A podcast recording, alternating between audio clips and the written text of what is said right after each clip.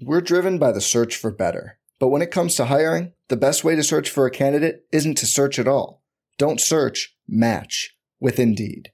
Indeed is your matching and hiring platform with over 350 million global monthly visitors, according to Indeed data, and a matching engine that helps you find quality candidates fast. Leveraging over 140 million qualifications and preferences every day, Indeed's matching engine is constantly learning from your preferences. Join more than 3.5 million businesses worldwide that use Indeed to hire great talent fast. And listeners of this show will get a $75 sponsored job credit to get your jobs more visibility at Indeed.com slash BlueWire. Just go to Indeed.com slash BlueWire right now and support our show by saying you heard about Indeed on this podcast. Indeed.com slash BlueWire. Terms and conditions apply. Need to hire? You need Indeed. Ah, mmm. The first taste of rare bourbon you finally got your hands on. That's nice. At Caskers.com, we make this experience easy. Caskers is a one stop spirit curator with an impressive selection of exclusive, sought after, rare, and household names in the realm of premium spirits and champagne. Discover the top flavors of the year now by going to Caskers.com and using code WELCOME10 for $10 off your first purchase. Get $10 off your first purchase with code WELCOME10 at Caskers.com. Finally, a bed that senses snoring and automatically responds. Meet the Ergo Smart Base from Tempur-Pedic, our first system that detects snoring, then automatically adjusts by raising the bed. Get your best sleep all night, every night. For a limited time, save up to $500 on select adjustable mattress sets and experience the deep, undisturbed sleep of Tempur-Pedic. Get full offer details at TempurPedic.com. You're listening to the Bears Brothers podcast and postgame show, the place where Bears fans across the globe hang out online after every Bears game. Now get ready because it's time to bear down.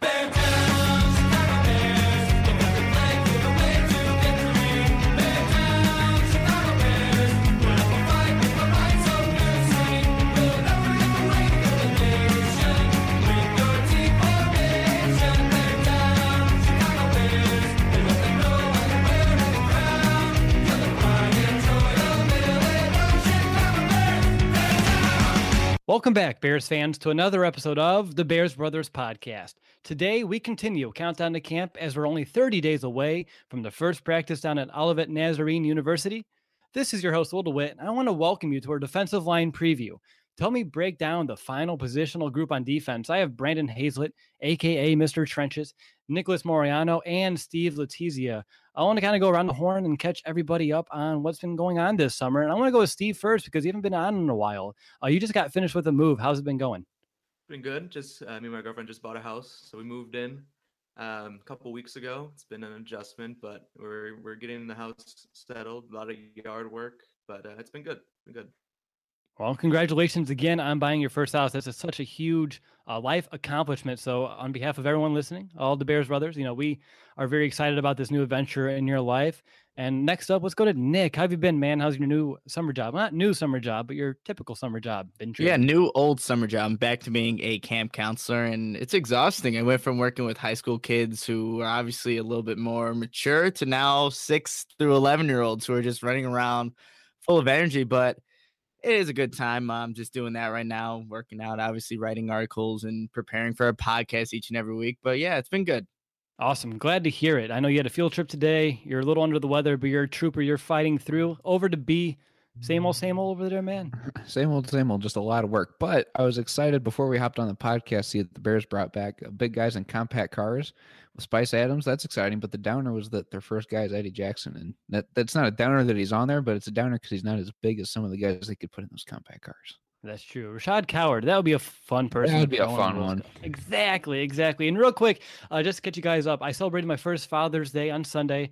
Uh, for those longtime listeners, you know, back in last September, I, I adopted my nephew, and we had our first Father's Day together. I just wanted to point out, he got me this book, uh, Things I Love About Dad. And number 16 is I admire your dedication to the Bears Brothers podcast. So he knows how much it means to me and he admires it. I mean, all the time he comes on the computer, uh, during not during the shows, but he'll go in front of the mic and act like he's doing the show. It's so much fun. He watches each and every episode. Uh, but also, I want to mention Uh, today, I met a new neighbor of mine. His name is Vad Lee. Um, if that name doesn't ring a bell to you, he actually played quarterback for Georgia Tech and also James Madison. And he played quarterback for James Madison at the same time as Daniel Brown. So he told me, yeah, those two are so very close to keep in contact. And he's also a friend of a bear, Tarik Cohen. So such a small world. I'm happy I took a walk uh, before the episode today, but eh, it's pretty fun connection, pretty cool guy to meet, no doubt about it. But guys, ready to get going? Let's do it. Awesome. Let's bury our hands in the dirt and get started. I want to preface this preview by stating that the defensive line, it's an imperative position, especially with the question marks at outside linebacker. You know, it's going to be up to this unit to sustain the pass rush that I brought a year ago and get that much needed push in the middle, especially if the outside backers indeed do struggle, like we uh, kind of talked about last week. But let's go ahead and begin our discussion with the clear cut leader up front, the monster at the five tech, someone who strikes fear in opposing offenses week in and week out. And that's, of course, Akiem Hicks. Hicks is coming off a season in which he tallied 39 tackles, 15 of those for a loss, eight and a half sacks, and two fumble recoveries, all of which are career highs. And that's for the second straight season because his previous career highs in those statistical categories came in 2016. So back to back seasons where Akiem Hicks is elevating his game, uh, setting new records for himself, new career highs. Of course, that's great to see here if you're a Bears fan. And Steve, I want to go to you here first. And my question for you is what makes Akiem Hicks so damn good? Um, his size, his strength. I mean, it, everything about him is just a perfect five technique for Vic Fangio's defense.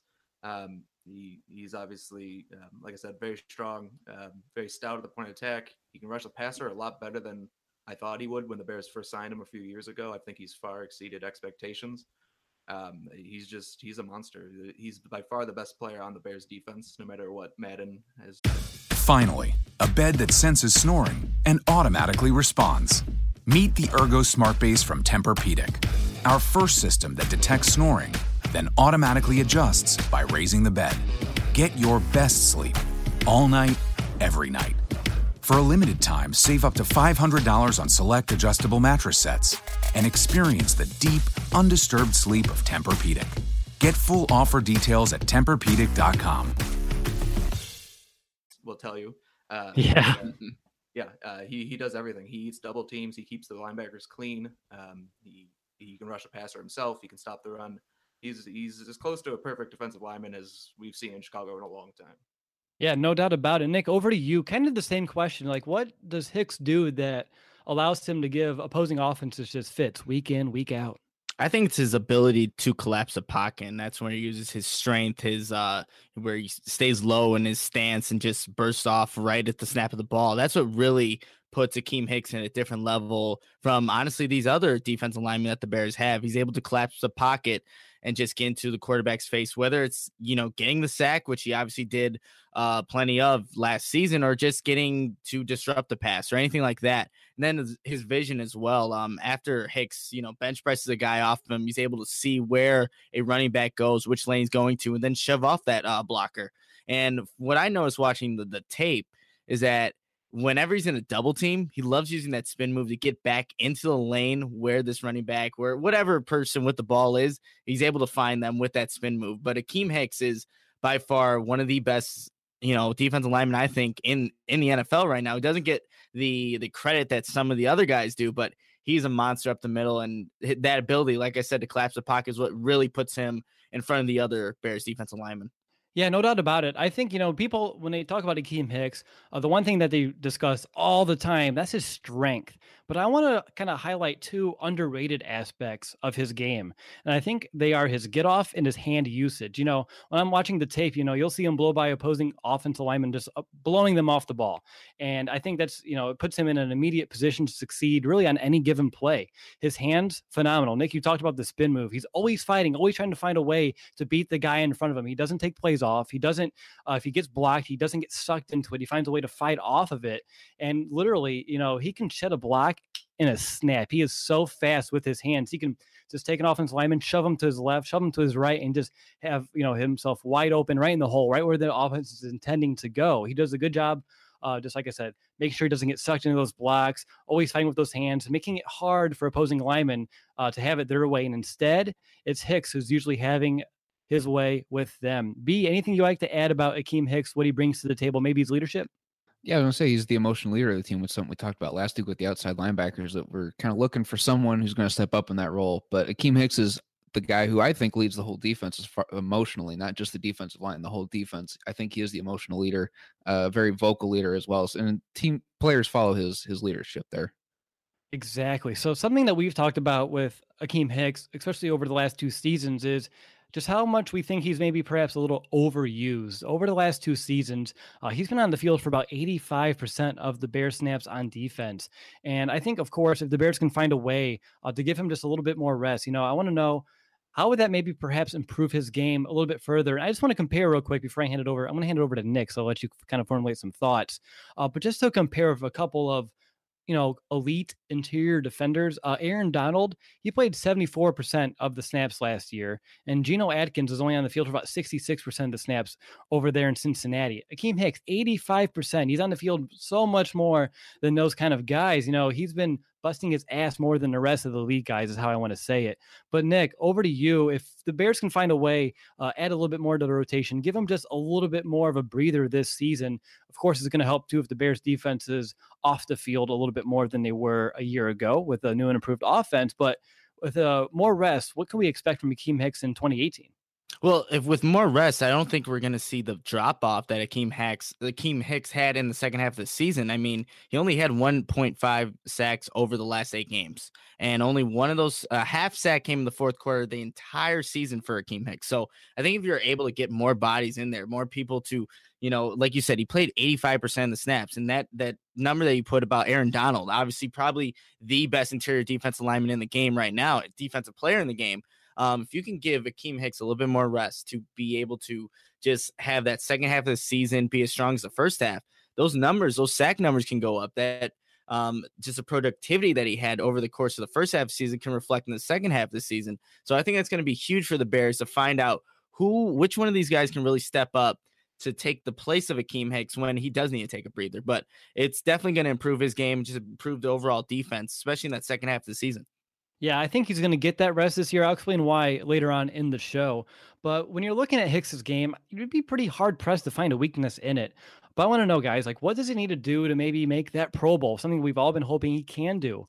Uh, is it just simply the Bears winning more games, becoming more of a nationally recognized team? Because you would think 15 sacks from one player in two seasons would just garner just a little bit more attention. Steve, I'm going to hand this off to you. Yeah, I mean, like you said, there's not really much more he can do, but I think just playing less. I mean, it seems counterintuitive to take your best player off the field and he gets better, but but it's so true. I mean, like you said, 85% of snaps is way too high. I think uh, only one other three-four defensive end played over 80% of the snaps last year.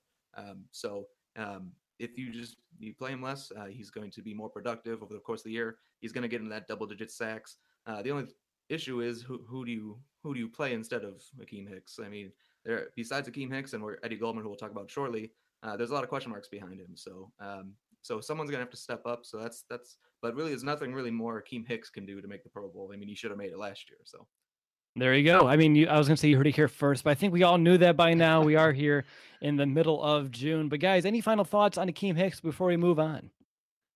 Best pass rusher on the team. Hands down? Hands down. All right. Just had to make sure. Yes. All right, up next, we're going to slide inside and talk about the big man in the middle who is entering the final year of his rookie deal. But first, we need to take a quick time out and tell you about our show's sponsor, SeatGeek. Buying tickets can be complicated and confusing, but there is a better way to buy with SeatGeek. SeatGeek is the smartest, easiest way to get tickets to every type of live event. Whether you're searching for a last minute deal, planning a night out with friends, or need to find the perfect gift, SeatGeek helps find the best seats at the best prices, fully guaranteed. There's something quite like being there in person, and SeatGeek will get you closer to the action for a great value. As you know, the Bears brothers, we all have the SeatGeek app on our phones, our devices, and it's by far the easiest way that we've been we've been able to shop for tickets, whether it be Bears games, uh, baseball games, uh, concerts as well. You know, we can just be anywhere and instantly find uh, seats within a few taps.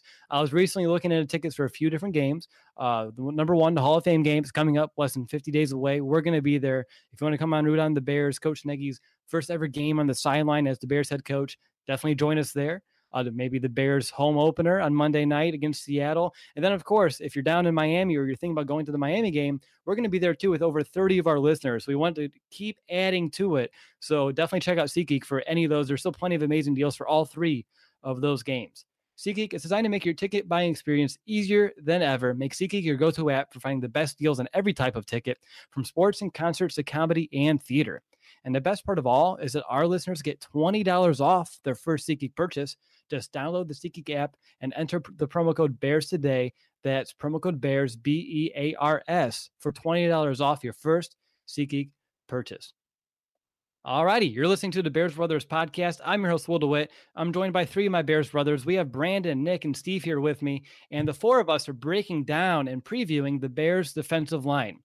And we are now beginning our discussion on the starting nose tackle, Eddie Goldman, who did what we hoped he could, and that was to put together a relatively full season after dealing with injuries at the end of his rookie and for the most part of his second season. Remember, he missed 10 games in 2016. Last season, the healthy Goldman notched 44 total tackles, blowing his previous career high of 22 that he set as a rookie just out of the water. Now, before we get into more game specific details, guys, I want to know your thoughts on his contract situation. Uh, do you look to extend him during camp like they did with uh, Charles Leno Jr. and Akiem Hicks a year ago? Or do you wait and see with Goldman? I mean, there's two things to remember here. One, he's dealt with a fair share of injuries, both ankle and concussions issues throughout his career. And two, when he's healthy, he is a very, very good nose tackle for our Bears, and he's only 24. So he still has plenty of career ahead of him. Nick, I want to go to you first. What are your thoughts on the contract situation? What would you do if you were in Ryan Pace's shoes? I do the exact same thing they did with uh, Leno and Hicks. I'd sign some uh, sometime during training camp. Um, I think Eddie Goldman showed last season that he can remain healthy, and I think he could still be beat even better. And Vic Fangio said himself, he's probably up there with some of the best interior guys at his position. He says that if he wants to become a lead, he just needs to do a little bit more. And I think Fangio has a faith that he can become that. But I think the Bears will end up extending that contract some point during training camp. And don't forget, it's imperative for Ryan Pace to lock in those draft picks. He's so big on building this team through the draft, especially his first draft. There's another contract situation we talked about about three weeks ago in the secondary with Adrian Amos. Uh, so two guys from his inaugural draft class that I think he would be wise to lock into a longer term deal sooner rather than later. But uh, B, over to you. Uh, do you kind of mirror Nick's thoughts here in terms of the contract? I'd like to. I just don't know that it happens. I think he's going to kind of wait and play this year out because, like, you brought up the injury thing you know, the concussion, the ankles, things of that nature. And he also drafted a rookie, Bilal Nichols, out of Delaware, that we'll talk about later, uh, who plays very similarly to Eddie Goldman. And I love Eddie Goldman dearly. I really hope that he comes back and they they extend his contract a little bit longer. I, I really do hope that. I think they're just going to kind of play this year out first to see what's going to happen. Sounds good. Do you have a fire bee?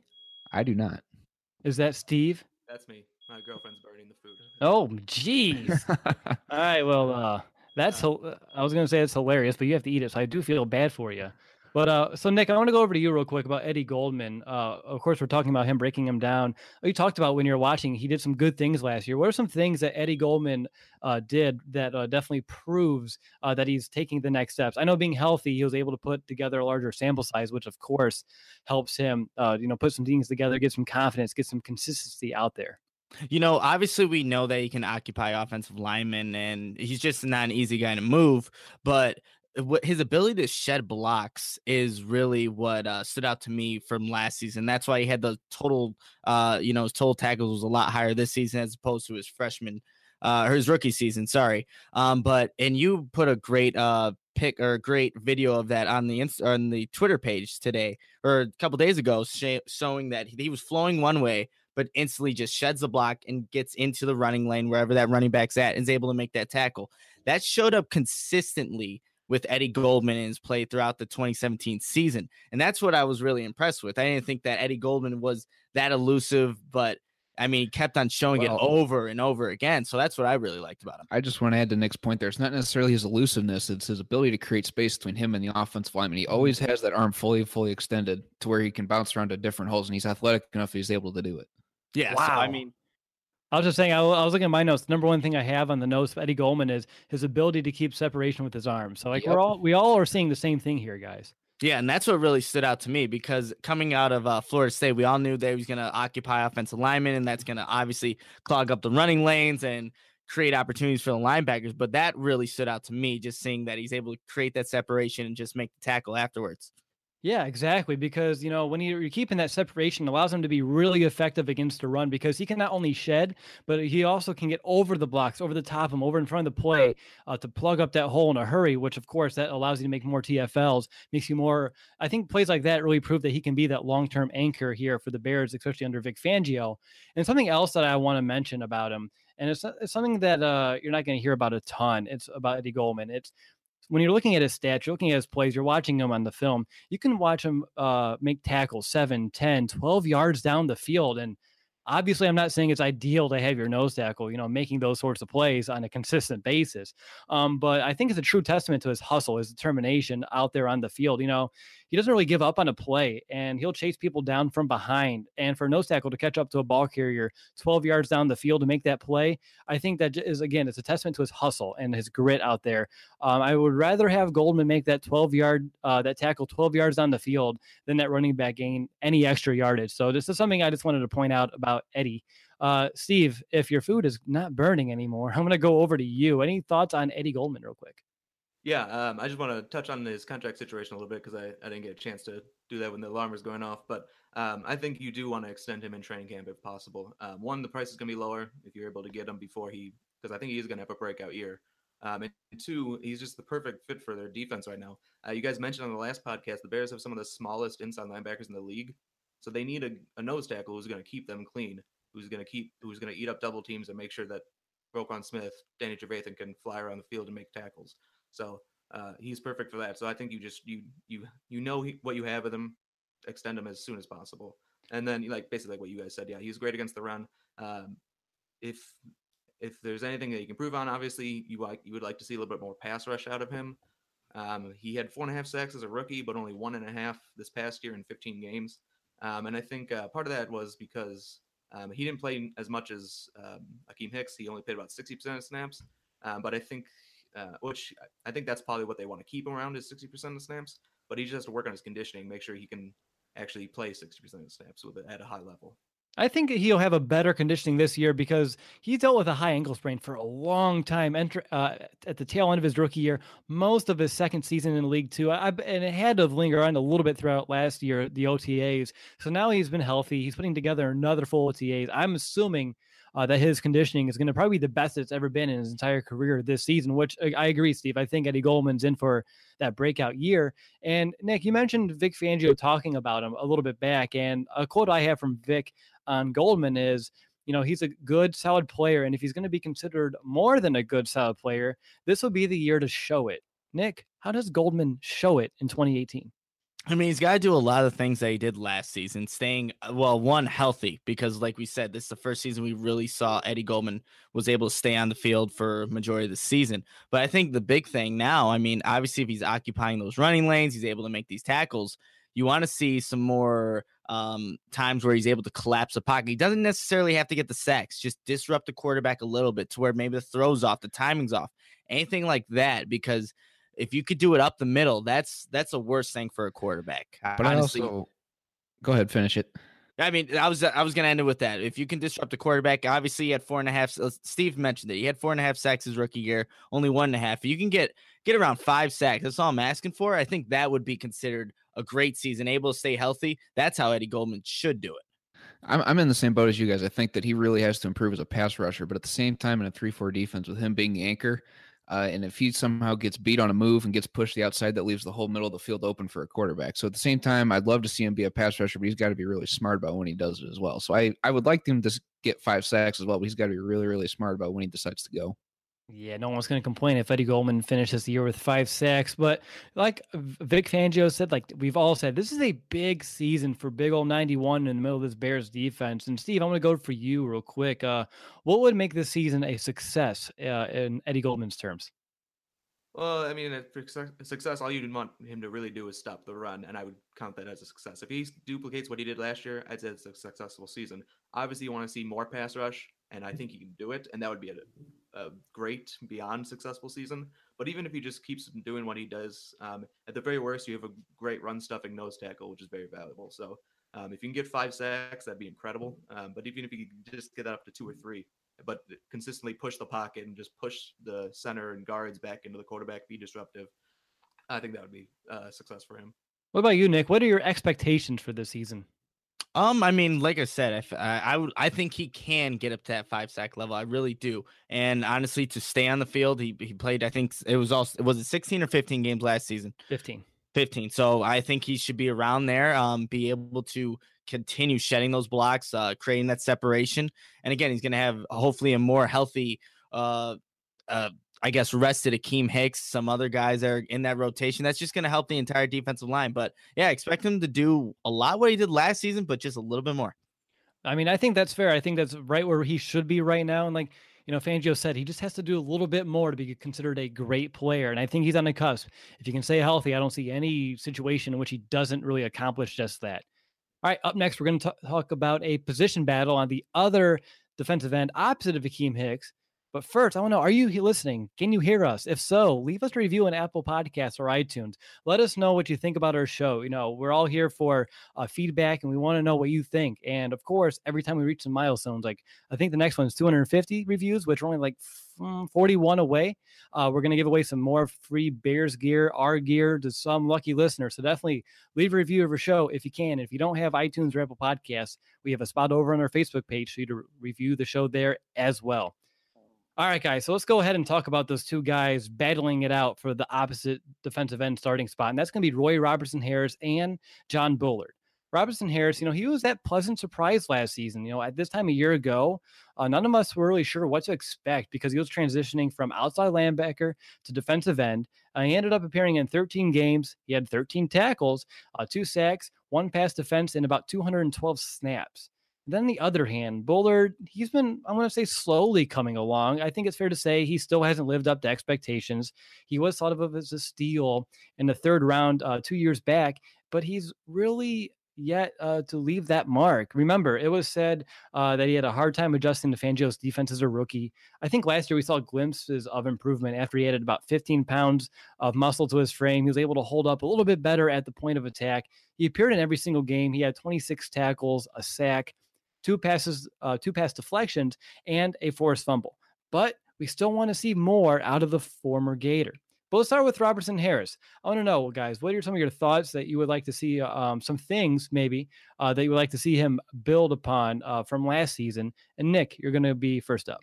You know, I just want to see Roy Robertson Harris actually play more. He only played 20% of the defensive snaps last season. And obviously, the Bears, towards the end of the season, weren't really obviously in the thick of things going into the playoffs or anything like that. But Jon Bullard really got more of those snaps more than Robertson Harris did. So I want to see him continue to play. He's still new at this position. He's still learning how to actually be, uh, whether he's on the inside or the outside.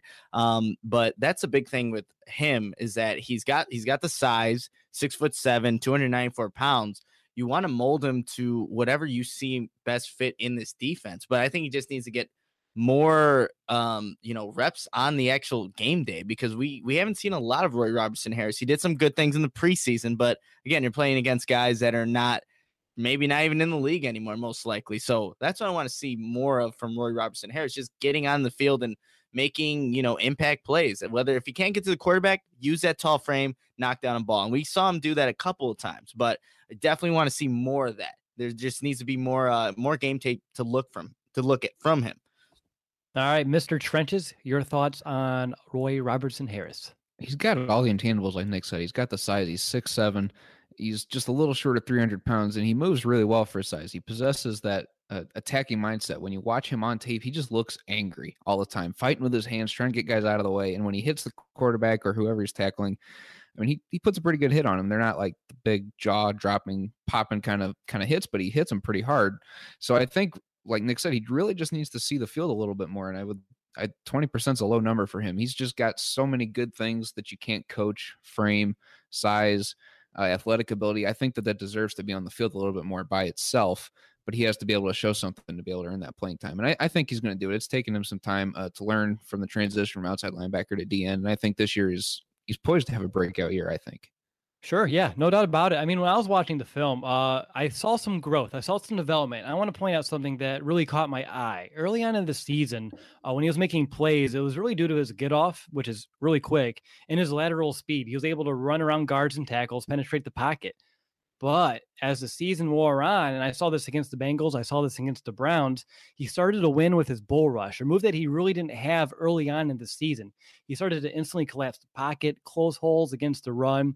And if he can get more confident with that move, um, we all know he's an athlete. You guys already mentioned that. But if he can start winning with power, opposing linemen are going to be really off balance. They're not really going to know how Roy Robinson Harris is going to attack them on any given play. Is he going to try to go around me? Is he going to try to go through me? I think early on they kind of caught on like, okay, this guy's purely a finesse, an athletic kind of defensive end. But then when he started winning with power, it makes offensive linemen, you know, question himself just a little bit more. And on top of that, Roy Robertson Harris, you know, he's good against the run. Um, he got better as the season went on as well. But again, his ability to stack, shed, close on the ball carrier is really promising. Steve, with a whole another OTAs at the position, I think his confidence is going to continue to rise. Uh, what would you expect out of Roy Robertson Harris this year? Does he have a legitimate shot uh, to win this job over a Jon Bullard? Uh, I think yeah, he definitely has a legitimate shot. Um, he, he's one of the Bears' better pass rushing defensive linemen. Uh, he generated a pressure every 9.2% of pass rush snaps, which was actually second on the team behind Akiem Hicks. Um, so especially on third down, I think he's going to play a lot more. Um, if he wants to um, play more on first and second down, he's got to little, get a little bit better against the run. Um, he, like we mentioned, he's six seven, which helps out a lot the times, but there's you don't see a lot of six seven interior def- defensive linemen, and that's for a reason because it's hard to generate leverage when you're that tall. So smaller offensive linemen can get offensive, offensive linemen can kind of out leverage him. Um, so he just needs to work on keeping his pad level low, shooting out of his snap a little bit uh, out of his stance a little lower. Um, and then if he gets better against the run, yeah, I think the sky's the limit for him. He needs to get that that hashtag Fangio fire under him to uh. right. Yep. You know, I failed. I didn't even tweet hashtag Fangio fire uh, once uh, last week. I did uh, yesterday. We'll get I it going on Twitter. We're gonna there we go. We'll get it going. let's get Fangio fire trending people. no, seriously, let's move on to Jon Bullard real quick. Nick, over to you. What does he need to maybe refine to take that next step? Because this season, I think Bears fans, we really need to see him take a step up and just prove his value to this team. Yeah, so when I when I thought they were going to draft him in the second round, where I thought he would go, and I saw him going to third round, was because of that explosiveness off the line. He was able to just jump the snap, get to quarterbacks, cause disruption in the backfield, get to the quarterback. Well, where is that? We haven't seen that yet, and we know that Bullard has you know taken some time to adjust the NFL game and had to work on that stuff. But that's what I want to see this season that explosiveness, and that's probably a reason why the Bears drafted him because he has that potential. So that's what I think he needs to work on this. Does a robot know you like a neighbor? Insurance Corporation will fulfill requests to cover anyone, anything, anytime, anywhere, with most standard algorithm in the order it was received. Please hold. Robots don't know you. We do. At Farm Bureau Financial Services, getting the insurance coverage you need always starts with a conversation. Find a Farm Bureau agent at fbfs.com/protect. It's your future. Let's protect it. Now that he's kind of been acclimated to the NFL game, knows the system, he's you know another year under his belt. I think that's where he needs to work on just making impact plays. And he has that explosive get off. Now we just need to see it in actual games. Not in the preseason where we see, you know, Bullard and Roy Robinson Harris like show glimpses. This needs to happen during the course of the regular season. But I think that's the biggest thing that I want to see from Jonathan Bullard. I agree. I had in here, I did not see that explosiveness, that elite get off nearly as, as much as I was hoping to when I was watching his film. It wasn't there. It was, it was there in glimpses there very rarely, but it wasn't nearly as consistent as it should be for a player of his caliber, especially with that speed getting off the ball. Um, at least I want to at least coat that with a positive. Something I've noticed, at least compared to his rookie season, he is getting better at the point of attack. I think that does go back to the muscle that he added to his frame. Uh, on top of that, um, improvement at setting the edge, forcing plays back inside, keeping his lane integrity. So he's doing his job. He just needs to find a way to be more impactful. Um, and on top of this, I've talked about it all last season. I talked about his rookie year. I'm going to talk about it now this guy takes plays off and i don't like to call people out on that too much because it's hard but i even watching the film again it's you know, Eddie Goldman, I talked about it, right? He's making those plays seven, ten yards down the field. It's rare when you see Jon Bullard chase someone from behind and make a tackle. Usually, when the play gets past him, he's just kind of jogging. And that's something I want to kind of not see happen here in 2018. But B, over to you. Your thoughts on Jon Bullard? I was going to mention that uh, because when we drafted him, that was something that we all kind of went, well, his motor might, you know, not necessarily be there, but he'll work on it. He'll get that hashtag Fangio fire. And he really needs it this year uh, to, to really win the position battle. I think. I think he's behind the eight ball. I think Roy Robertson Harris wins this, wins this battle, but he, he needs to work on getting a higher motor, wants to be hungrier to want to go out there on the field and play because I think that explosiveness will show when um when he gets that higher motor going, when he wants to be able to go get after the quarterback and be a little bit meaner. He's got those those pounds on him. It's just he needs to be able to show it. Nick, you disagree with my assessment, which is totally fine. We don't disagree much, but you saw something opposite on film. Go ahead. Yeah, I, when I was watching the film, I, I saw. I mean, it must have been a couple of games where it, eh, there were times where it's either a screen pass, it's a screen pass to the wide receiver, and they get past the linebackers, and Jonathan Bullard's running 10, 15 yards down the field. He maybe he's not making the tackle, but he's right there in the vicinity of it. So I don't know. Maybe I was watching not the plays where he he didn't go, or I don't know. That's weird because either I way, have, it's inconsistent. It's inconsistent, maybe. Uh, but I mean, I have strengths. Uh, it's the third point of the strengths, but it's you know showed a better motor this season. So uh, that is weird that we both have polar opposites. But again, it needs to become to where it shouldn't be one person's thinking the exact opposite. Where okay, Jonathan Bullard, regardless of where the play's at, he's going to be there. But okay, so that's something they needs to work on. Well, exactly. That's the thing too. Like you saw some good effort. I saw again. I saw some good. It's just it's not as consistent as I think an NFL player should have. So I think that's just where he needs to continue to improve. But let's go over to Steve. We haven't got to him in a bit. Uh, your thoughts on Bullard entering 2018 expectations? Yeah, my, my, expectations are actually pretty high for Jonathan Bullard. I, I think he's going to win the battle over Roy Robinson Robertson Harris. Actually, uh, it was weird though when he was when he was drafted. I was really excited, as you guys mentioned. You know, got him in the third round. I thought he was. Everyone really thought he was going to go in the second round. So, I, I, mean, I thought he was the steal of the draft, and they drafted him to be that um, with that because of that quick get off to be that pass rusher on on passing downs, and that's he hasn't really been that at all. He only has like two sacks in in two years. Um, but he has been really, he actually has been really good against the run, which I didn't think um, he was going to be when they drafted him. Um, so I think that's why he wins the job because he's better against the run than Roy Robinson Harris. Um, but I think Roy Robinson Harris might have more upside than Jonathan Bullard. It's, it's funny. Two years ago, we would have never said that. We would have been completely opposite before we found out a little bit more about Roy Robertson Harris, of course. Uh, but one thing on Jon Bullard that I want to point out, I really like his awareness, especially where he is on the field, certain situations. Um, his one forced fumble this past season was all about awareness. Uh, the play went to the opposite side. Uh, Bullard, he found himself in the backfield, pretty much untouched. Floyd kept it contained, and it was against the Saints. He forced Mark Ingram back inside. Uh, Hicks knocked him back, kind of had uh, Ingram off balance a little bit. And instead of just watching it unfold, Bullard came in from behind, got his arm on the ball with the off balance ball carrier, and it just popped right on out. So those smart plays to you know know when to go up there, kind of get your hand the ball, especially from behind in the backfield. I thought that was a very keen observation for him to go in and attack that play. And of course, the Bears got a turnover out of it. So hopefully more plays like that is in Bullard, Bullard's future. Steve already said he believes Bullard wins the starting job.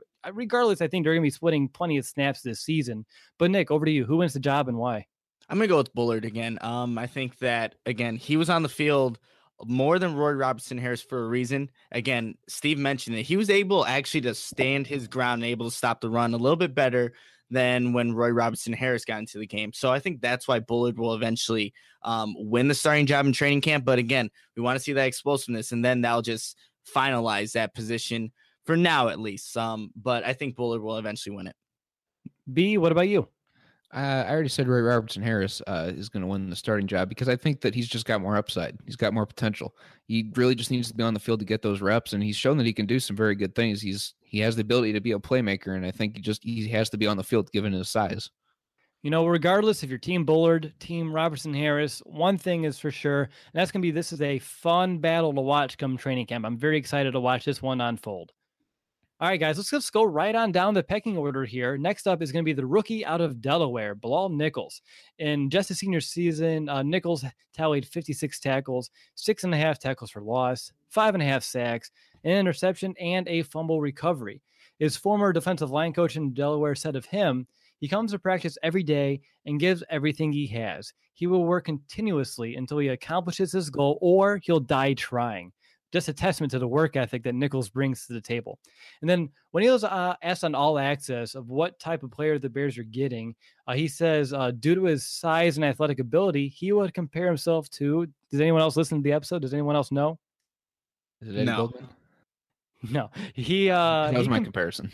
So there you go. He compares himself to a Fletcher Cox, guys. So I that's a great comparison, and especially if he's going to put that pressure upon himself. Uh, I mean, that's exciting to me. And like his uh, coach at Delaware said, you know, he's going to do everything possible to accomplish his goal. And if he's already setting Fletcher Cox expectations up for himself, that's exciting, and it definitely should be exciting to you too.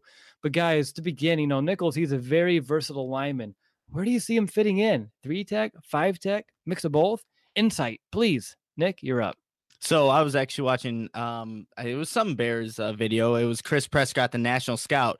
They he actually said that the Bears envision him playing both the nose and the end. So they see him again that versatility being able to play anywhere along that defensive line. He also mentioned Prescott that he wants to see Nichols gain a little bit more weight, not to take away from his speed or his get off or anything, but just to be able to um, go against obviously these bigger offensive linemen in the NFL.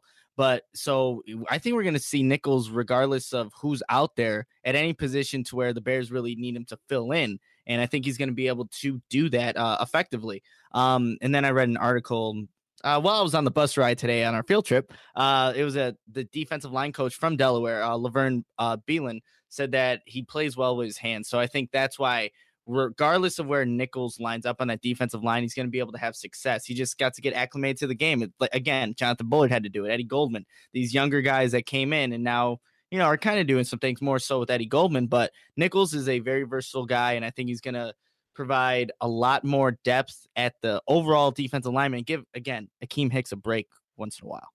That's all we need. I think that's a big reason why they drafted him. I think I said that the same day uh, during our draft reaction shows. I think this is a, a Hicks type of breather type of person where we're bringing him in a little bit more beef up front, someone who can give that man that much needed breather. Um, but let's go over to Steve. I mean, transitioning from you know playing at Delaware all the way to the pro level, especially in the trenches, it's going to be quite an adjustment. So, what should we expect from Nichols as a rookie, and what do you think he's going to bring to the table? Um, I'm actually really excited about Nichols. Um, and when he was drafted, I was kind of like I didn't really know much about him, but after after the draft, and I kind of watched more tape and then preparing for this podcast, I'm actually really excited for him. Um, he's really athletic. He in I mean he's obviously coming from a smaller school as we mentioned, and he won mostly just because he was bigger and more athletic than everyone. So he's got to work on his hand technique. He's got to use his arm, his length a little bit better. But he does have 34 inch arms. So if he if he um, he's going to be working with Jay Rogers, the defensive line coach, and if he if everything clicks for him, I wouldn't be surprised if he um, starts pushing from st- for some starting time uh, about halfway through the year. I mean, that would be, uh, I mean, of course, you want to see everyone succeed, but if you can draft the player and you can find a way to make an impact as a rookie, I mean, that's just, you know, that's a bonus. That's an added benefit to the entire team. What about you, B? What do you expect out of him this year? What do I expect out of him? I don't expect him to get much playing time early, but like Steve said, probably about halfway through the year, I'd expect him. I don't want to say necessarily get a starting role, but he'll be more comfortable with the NFL game. Uh, I mean, once once he gets the reps, he'll be a lot more comfortable. He'll be able to play either DN or nose tackle. And he, I compare him to Eddie Goldman, uh, just to circle back to that point I made earlier, just because of the way he he plays. He's got long arms, like Steve said. He keeps very good distance from the offensive lineman, and it's very rare that an offensive lineman keeps his hand on him for any extended period of time. He's good at keeping hands off of him, and he's disciplined enough to stay at home if he knows he's not going to be able to get to the quarterbacks. That way, they're not going to scramble up the field. I mean, he's he's not only you know gifted physically with the long arms, good hands, uh, but he's smart as well. So I, I expect him to be able to pick it up pretty quick. And halfway through, I expect him to be able to be in a regular rotation between end and nose tackle. Yeah, again, it's you know you see it on college film. That's great, and this kid has you know excellent determination. I love his mindset. I love how he sets the bar high for himself. He's always striving to become a better player, and he's a great person off the field too. If you don't, if you want to look up some backstory on him, but I just I fear a little bit of a, an adjustment period. Like you guys said, maybe halfway through the season he starts you know things start clicking, but just going from playing at Delaware up front, where he was by far the best defender on the field each and every time he was out there, to now in the NFL, where he's one of many. I'm going to be intrigued at camp. The one thing I'd be watching with Nichols is just how well can he uh, go against NFL linemen, especially when he's going out there, perhaps going against the Bears starting offensive line. I want to see how he kind of stacks up to maybe a Cody Whitehair, a Kyle Long when he's out there, Eric Kush, James Daniels. I want to see where he stacks up. And then I think that'll let me have a, a clearer picture of what Nichols is going to be able to accomplish this season. Right now, I think there's a lot of unknown in training camps when we're going to start getting some answers. What about you, Nick? Any final thoughts on Nichols? Um, like you said, uh, I think that again we have to uh, keep in mind that a lot of Bears rookies have always seen the field in their first season. They've always been, you know, pretty right. much huge impact players. So it's not going to be a surprise to me if Nichols, you know, makes it earlier in the season because again, they want to keep Hicks fresh for the second half of the season. So might as well play him in that first half a little bit to mix him in. So the longevity of Hicks season lasts longer. The whole entire defensive line, you want to keep that a fresh rotation of players. So with Nichols, I just want to see him again, learn this NFL game, just learn from his coach, learn from the great guys that he has in front of him and Eddie Goldman and Akiem Hicks. If you learn from those two guys, I think you're doing things right. Yeah, I mean that's kind of like a win-win there too. If you can get Nichols out there early, you made a great point because not only does it allow Akiem Hicks to have a more uh, season with more sustained success because he'll be more fresh as the year goes around, but you'll also kind of expedite the process, his development, Nichols at least a little bit more. So especially if the Bears are clicking on offense like we're anticipating, it might not hurt to throw Nichols out there. That's a very good point.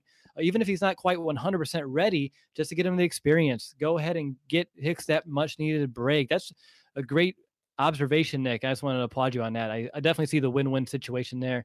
I know, had to boost the already super high ego that is uh, Mr. Moriano. But uh, B, you said you had a final thought? I do, and this might be one of the worst comparisons ever. Uh, no, don't do it we're talking about about Nichols on one side of the ball, uh, and I'm going to compare Joe Flacco, another Delaware guy who made an adjustment to the NFL, and he seems to do okay. He won a, a Super Bowl MVP. So different sides of the ball, different positions, apples and aspects oranges of the game, absolutely. But just wanted to throw out another Delaware guy that made a pretty good transition.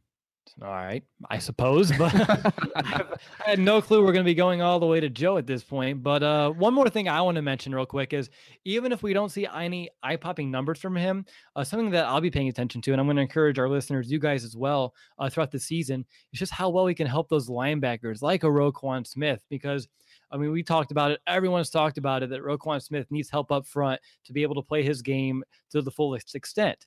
And someone like Nichols, he's a guy who should be able to keep Smith clean. He can engage multiple offensive linemen, uh, keep them from reaching the second level. And it's something Akiem Hicks does quite well. And if you get Nichols who can do the same, Eddie Goldman is someone else who does this quite well. This should be uh, that should leave Trevathan, that should leave Smith, uh, you know, wide open to just take care of business, clean up, and just do their job. So Nichols, I think even if you don't see the bigger numbers out of him this season, the stats just look for his impact, what he can do with Roquan Smith. If he's helping Roquan Smith be the best he can be, then Nichols, in many aspects, is doing a heck of a job, even if the stats don't indicate otherwise. All right, guys, time for some real talk. And I want you to be honest, okay? 100% honest here. We talked about Akiem Hicks, Eddie Goldman, Roy Robertson Harris, Jon Bullard, and now Nichols. Who here thinks that each and every one of those players is on the active roster this season? Because I can't I can't see a situation where that is not uh, the active roster right now. At least all five of them. Anyone? Anyone disagree? Crickets. Cricket noise. Cricket.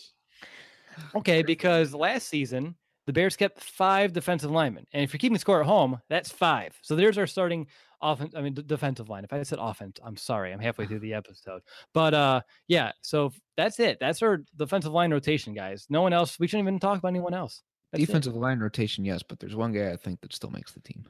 See, that's an interesting point because two years ago they did keep six. So there's potentially one more roster spot up for grabs here at the defensive line. So let's go ahead and talk about those potential guys. You have John Jenkins, Abdullah Anderson, Nick Williams, uh, Bunmi Rotimi, and Cavon Walker. Uh, B, who's your guy?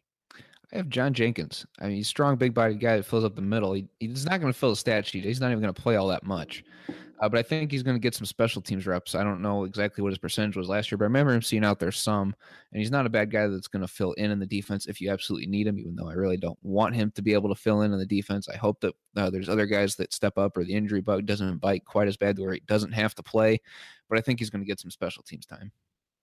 What about you, Nick? Out of these guys, do you see one carving out that sixth roster spot if it's available, or do you see anyone perhaps sticking on the uh, the practice squad because they have a few undrafted free agents here? Yeah, I think Cavon Walker from Maryland's an interesting guy. Um, he's a converted uh, linebacker to defensive lineman. Um, he got injured. He had a foot injury, and that sidelined him. And then he put on some muscle, so he's a little too slow for the linebacker position. So he tried out um, as a defensive lineman he might be a guy that has a lot of upside. You know what you're going to get with John Jenkins, a guy that, you know, fills his role, does what he needs to do, not an impactful player, but why not take a chance? If, if you're going to bring a six guy on the roster, why not take a chance on one of these project guys and see what they can, you know, maybe become? But I think they're just going to go with the five. But if I had to go with one, just uh, saying it right now, I'd go with Cavon Walker from Maryland. Okay. What about you, Steve? Any of these guys kind of uh, pique your interest when you're doing some research? Yeah, I, th- I think they do end up keeping six defensive linemen. I think John Jenkins is going to be that guy. Um, he is what it is. He's not going to rush the passer at all, but he is 60 pounds and he's going to eat up double teams and stop the run. And I, he's right. a veteran. I think he makes a team. If um, there was another guy like as Bunmi Rotimi, um, he played out uh, outside linebacker or, or edge rusher in college. Um, so he's only 275 pounds. He's gonna have to put on some weight. I don't expect him to make the team, but I do expect him to make the practice squad. And maybe a year from now, two years from now, might be a, he might be a player to look out for. Yeah, you know, wrote Rotimi, uh, he's an undrafted free agent out of Old Dominion. Uh, even though he missed three games last year with injury, he still had 29 tackles, seven for a loss, five and a half sacks, five pass breakups, and this uh, that's in nine games. But one thing I noticed is that he did have both knee and back issues in college, so that's a little worrisome. Uh, for me, this looking, I'm more leaning towards an Abdullah Anderson. He's at a buck me now. Too. He was a Patriot League Defensive Player of the Year, and he's just known for being a very explosive player. Uh, he had 42 tackles, nine for a loss, and two and a half sacks last season. Um, but when you watch him, there's not a lot of tape. I mean, you're playing in the Patriot League. There is not a lot of uh, tape out there to kind of go find. Um, but what I've been able to read, what I've been able to watch, he's a very explosive player, by far the best defender on the field and anything I've watched, I know again, huge transition, but that's why I see him, uh, Anderson, being like a practice squad candidate. And then, of course, Nick Williams. I just like it. It's a combination of Nick and I's name. that's all I have on. Perfect. No, he didn't play last year. He got cut in the preseason. To me, Nick Williams is a camp body, just someone that uh he does have a Nagy connection. He was in Kansas City for his first three years in the league, so I think this is Nagy kind of giving him an extra shot because uh, again, he was on the active roster for any team last year as his cut in the preseason. So, uh, but more than likely, just a camp body there. But any final thoughts on these bottom tier guys? Because for the most part, I think the Bears keep five, and if they do do six, it's going to be uh, of course, Jenkins, just kind of like what Brandon and Steve's kind of uh, already echoed. I just want to add to the Abdullah Anderson uh, comments there. He's a productive player, and that's what Ryan Pace looks for in some of those lower tier school guys. He had 15 and a half sacks for his career there at uh, Bucknell. I had to come up with the school for a second there, but I mean, he's a productive, explosive player, like you said. Well, so I think if there's a reason that he makes it, I think it's just because he dominates at that level. All right, guys. I think that's going to do it for our player by player breakdown. Let's go ahead and dive into the final segment. I'm going to give you guys a few big picture questions and, of course, some uh, season predictions for this positional group. Uh, first things first, and Nick, I'll go to you. Who's the X factor on the defensive line this season? The X factor, I'm gonna go with I'm gonna go with Jonathan Bullard. I think this is time to show what he is in the NFL right now. Obviously, Will, we've we've both talked about it. where's that explosiveness at? That will factor into where you know maybe he's on this team for not even not just 2018, but next year after that. Can he be a guy? He played six or he played I think 40 percent of the snaps. Can he be impactful with these next snaps that he's going to take in 2018? So I want to see Jonathan Bullard have more of an impact on the defensive line.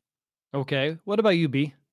I'm going to go with Eddie Goldman. Uh, nose tackle isn't exactly the sexiest position out there, especially in a 3 4 defense, because he's you know the anchor of the defense. He can't let the runs get by him. He's got to be able to set up the linebackers to explode through different holes.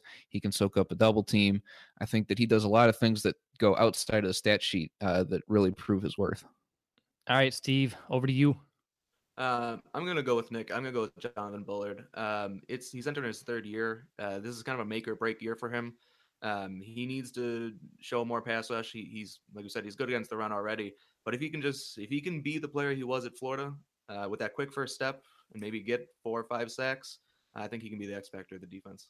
All right. And Steve, I'm going to go right back to you for the next question. Uh, when you're down there in Bourbonnais and you're paying attention to the defensive line, uh, what's the thing or two that you're going to be paying attention to the most? Uh, well, in, in practices, you're not going to be able to tell much for the defensive line until they really get into game situations. But what I'm just going to be looking for is who who's starting opposite Hicks and Goldman. Um, is it going to be Bullard? Is who's getting the majority of the snaps? Bullard, um, Robinson Harris. How how often is Bilal Nichols getting snaps with the first team, or if at all, if he's getting snaps with the first team? Um, so that's really all I'm looking for. I want to see um, how they show up to to training camp, what kind of shape they're in, because you know those big guys sometimes they can let themselves go, uh, which I know is kind of uh, weird coming from me because you know I've put on a few pounds recently, but um, I want to see um, if Ro- Roy Robinson Harris maybe uh, added a few pounds uh, here and there. So um, just kind of how they show up, how, how they uh, spent the off season. There you go. What about you, Nick? I'm going to see where Bilal Nichols is actually lining up at. I'm sure the Bears are going to have him all over the defensive line, but I want to see where he lines up uh, if he's able, when especially when the pads get on. That's where you want to see them go one on one with like a Cody Whitehair. Like you were saying earlier, Will, that's where you'll be able to see these defensive lineman, offensive lineman battles go on. And that's what I'm really looking forward to. But I want to see where Nichols lines up on this defensive line.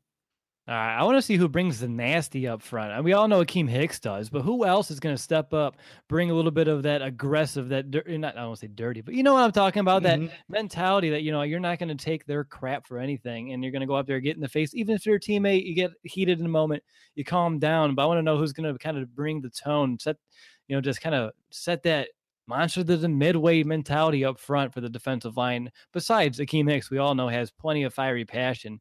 But what about you, B? What are you watching? I'm really interested in this Jon Bullard, Roy Robinson Harris uh, position battle, just in amongst itself. I think it's interesting that I'm the only one at the moment that has Roy Robertson Harris winning it. So that tells me there's a lot more faith out there in Jon Bullard than what I have. So I'm just really interested to see how it plays out.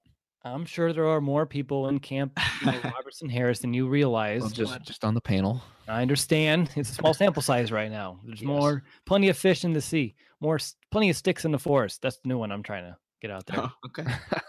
Ah. All right. So anyway, let's fill in the blanks. Now that I'm embarrassed. All right. So fill in the blanks, guys. When the defensive line plays well this season, it'll be due to blank, and when it struggles, it'll be because of blank. Nick. So if it plays well, it's going to be because of Eddie Goldman. And if it struggles, it'll be because of Akiem Hicks. Eddie Goldman, because he's able to occupy those offensive linemen, getting Danny Trevathan and Roquan Smith able to make tackles. And again, if Akiem Hicks is not getting to the quarterback, well, who else on that defensive line is really capable of doing that at this point right now? So if Akiem Hicks can't get there, then the Bears are going to have an issue. Yeah, that's a very fair point. What about you, B? if the Bears defensive line does well, it's because of Akiem Hicks. Uh, and if they struggle, it's because of the outside linebackers not getting a pass rush, leaving it up to them to do the whole job. And other than Akiem Hicks, uh, there's not a proven pass rusher uh, on the defensive line. So it's going to be uh, a case of if they can't step up, this whole defense is really going to struggle if there's no pass rush on the outside, like we talked about last week. Right. Okay, hold on real quick. Steve, I want to make sure you said Roy Robinson Harris was the second most proficient pass rusher behind Hicks up front, right? Yeah, that's correct. So I guess the big one for you, Team Robertson Harris, is if your boy can step up and be a little bit more, uh, keep those numbers up. If he does get extended playing time, more snaps this season, if he can keep that same consistency, then Kim Hicks might have some help. I know it's unproven. Absolutely. But I'm just letting, I'm just trying to help you out Yeah. uh, with your argument. help. Of course. And Steve, real quick, fill in those blanks. Um, I think if the defensive line is successful, it's because of Keem Hicks because he's their best player and he can so he can um, he can single-handedly dominate the, the game. And if it struggles, it's because of Akiem Hicks. Because if Akiem Hicks gets injured, I think they're going to be really they don't really have much behind him, or or at least not that we know of right now. Maybe someone steps up, but if Akiem Hicks gets injured, or even to a lesser extent Eddie Goldman, I think they might be in a little bit of trouble. Wow, so much pressure on Akiem Hicks this year, like every year for the Bears defensive line. But I think Akiem Hicks is totally fine with it. He understands it, and he's gonna, you know, he's not gonna disappoint. He never does, and I don't expect him to start doing so anytime soon. All right, guys, to end the show, we're gonna kind of predict for uh, the stats, uh, who's gonna lead the defensive line in some different statistical categories. And Steve, I'm gonna go to you first. Who's gonna lead the unit in tackles? Uh, I'm gonna go with Akiem Hicks. I know it's kind of like a cop out, but I just think it's gonna happen. So I'm just gonna I'm gonna stick with Akiem. All right, okay, it's the Akiem Hicks show. That's what we should call it. And let's go over to Nick. What about tackles for a loss? Ooh, tackles for loss. That's a good one. Um, I'm expecting Eddie Goldman to have the season that he's going to have. Then it's going to be Eddie Goldman. He's going to get be able to penetrate, not get to the quarterback, but be able to make those tackles for loss. All right. And speaking of the quarterback, B, who's going to get to him the most with us with sacks?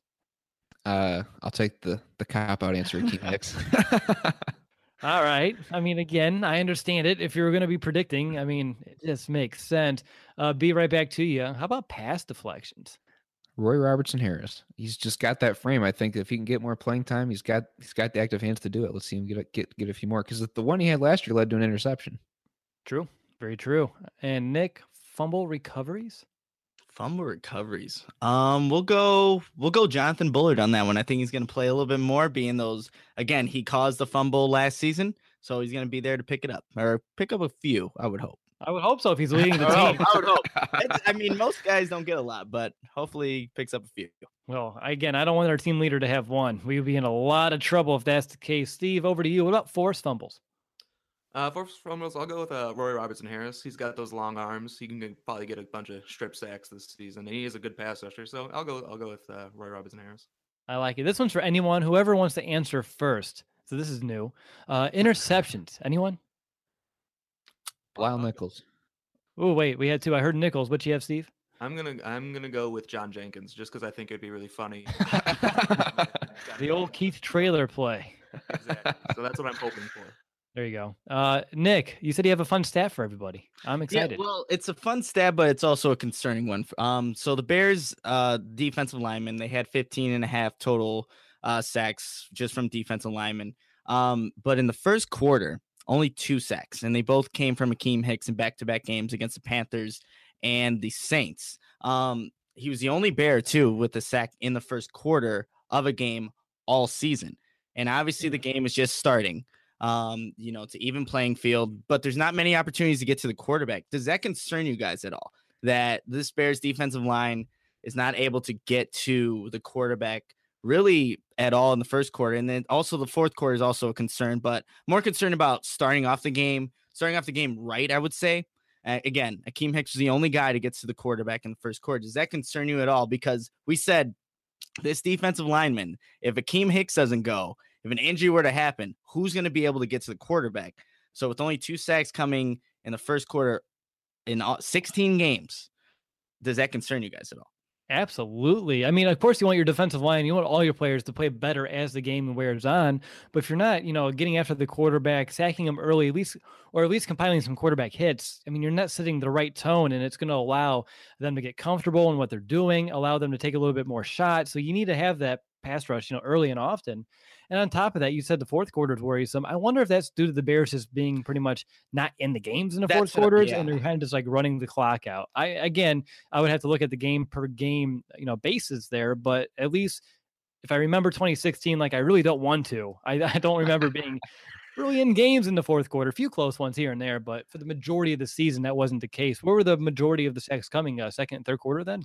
Yeah, so the second they rebounded really well in the second quarter. They had eight total sacks in that uh so in that quarter. And then in the third quarter, they had four total sacks and Hicks had three of them. And then Mitch Unrein had one of them. So it shows you who's really being productive, uh, I guess where it counts. In that fourth quarter, only one and a half sacks. If I were to ask you guys who had who had the most sacks in the fourth quarter, who would you guys tell? Who would you guys say? Uh, I know it's not Akiem Hicks. No, he's got he's got a half a sack. So it's Eddie Goldman with one.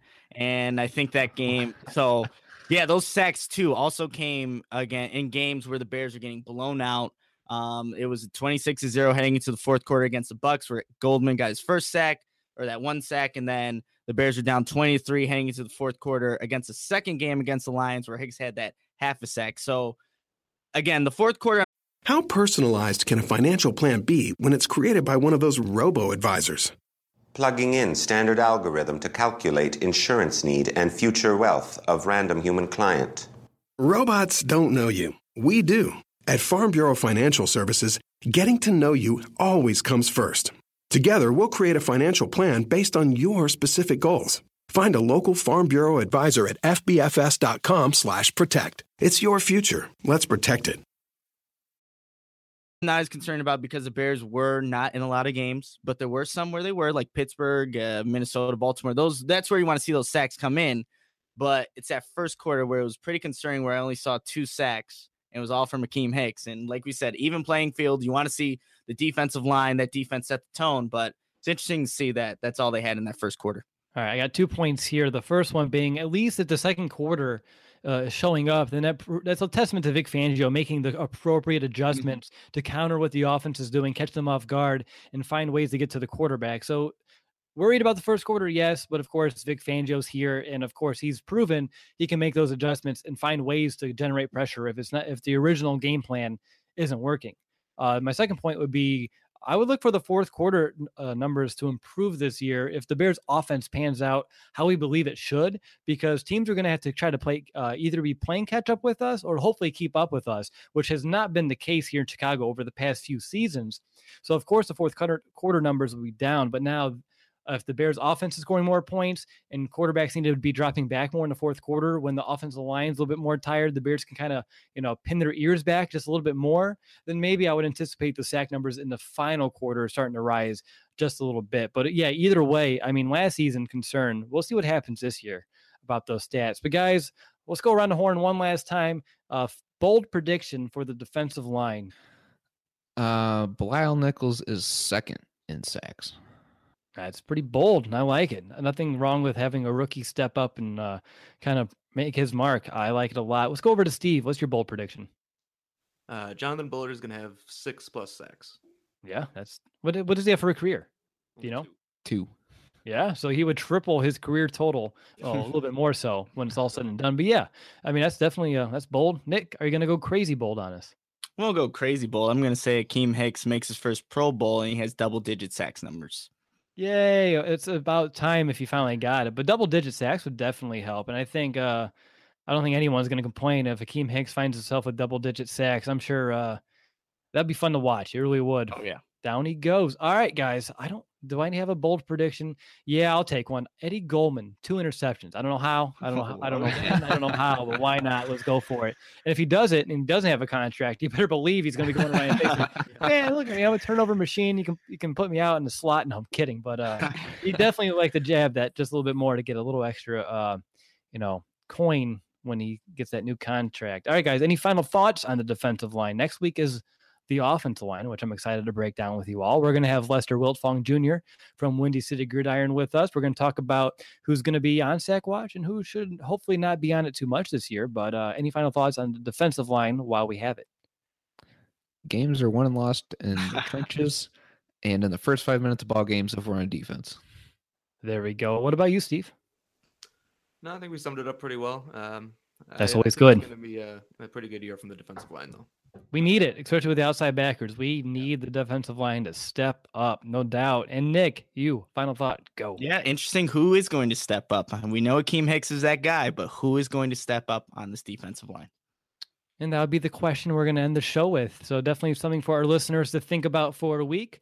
But that's going to do it for this episode. And again, no matter where you are, how you consume the show, I just want to thank you for tuning in. Training camp is literally right around the corner. It's coming, you know, so much quicker than any of us are really feeling like each and every week. Like by the time we have our next show, 23 days. It's happening so quick. We're going to have the season here before we know it. And personally, I find myself getting more excited with each passing day, and I'm sure you do too. Like I said, next week we're going to be back with a special guest, Lester Wiltfong Jr. from Windy City Gridiron, uh, to re- as we remain in the trenches due to and Brandon to plotting because I know he likes to live there. And we're going to preview the Bears' offensive line again. If you like the show, leave us a review on uh, iTunes, Apple Podcasts, Facebook, wherever you can. Help us out. Let us know you're listening. We love to hear from you.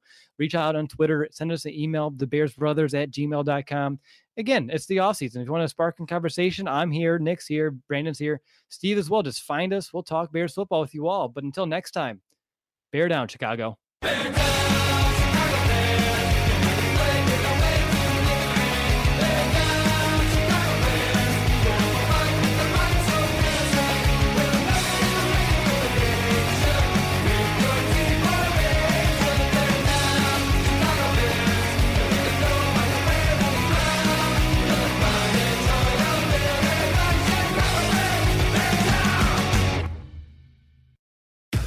Finally, a bed that senses snoring and automatically responds. Meet the Ergo Smart Base from Tempur-Pedic, our first system that detects snoring, then automatically adjusts by raising the bed. Get your best sleep all night, every night. For a limited time, save up to $500 on select adjustable mattress sets and experience the deep, undisturbed sleep of Tempur-Pedic. Get full offer details at TempurPedic.com.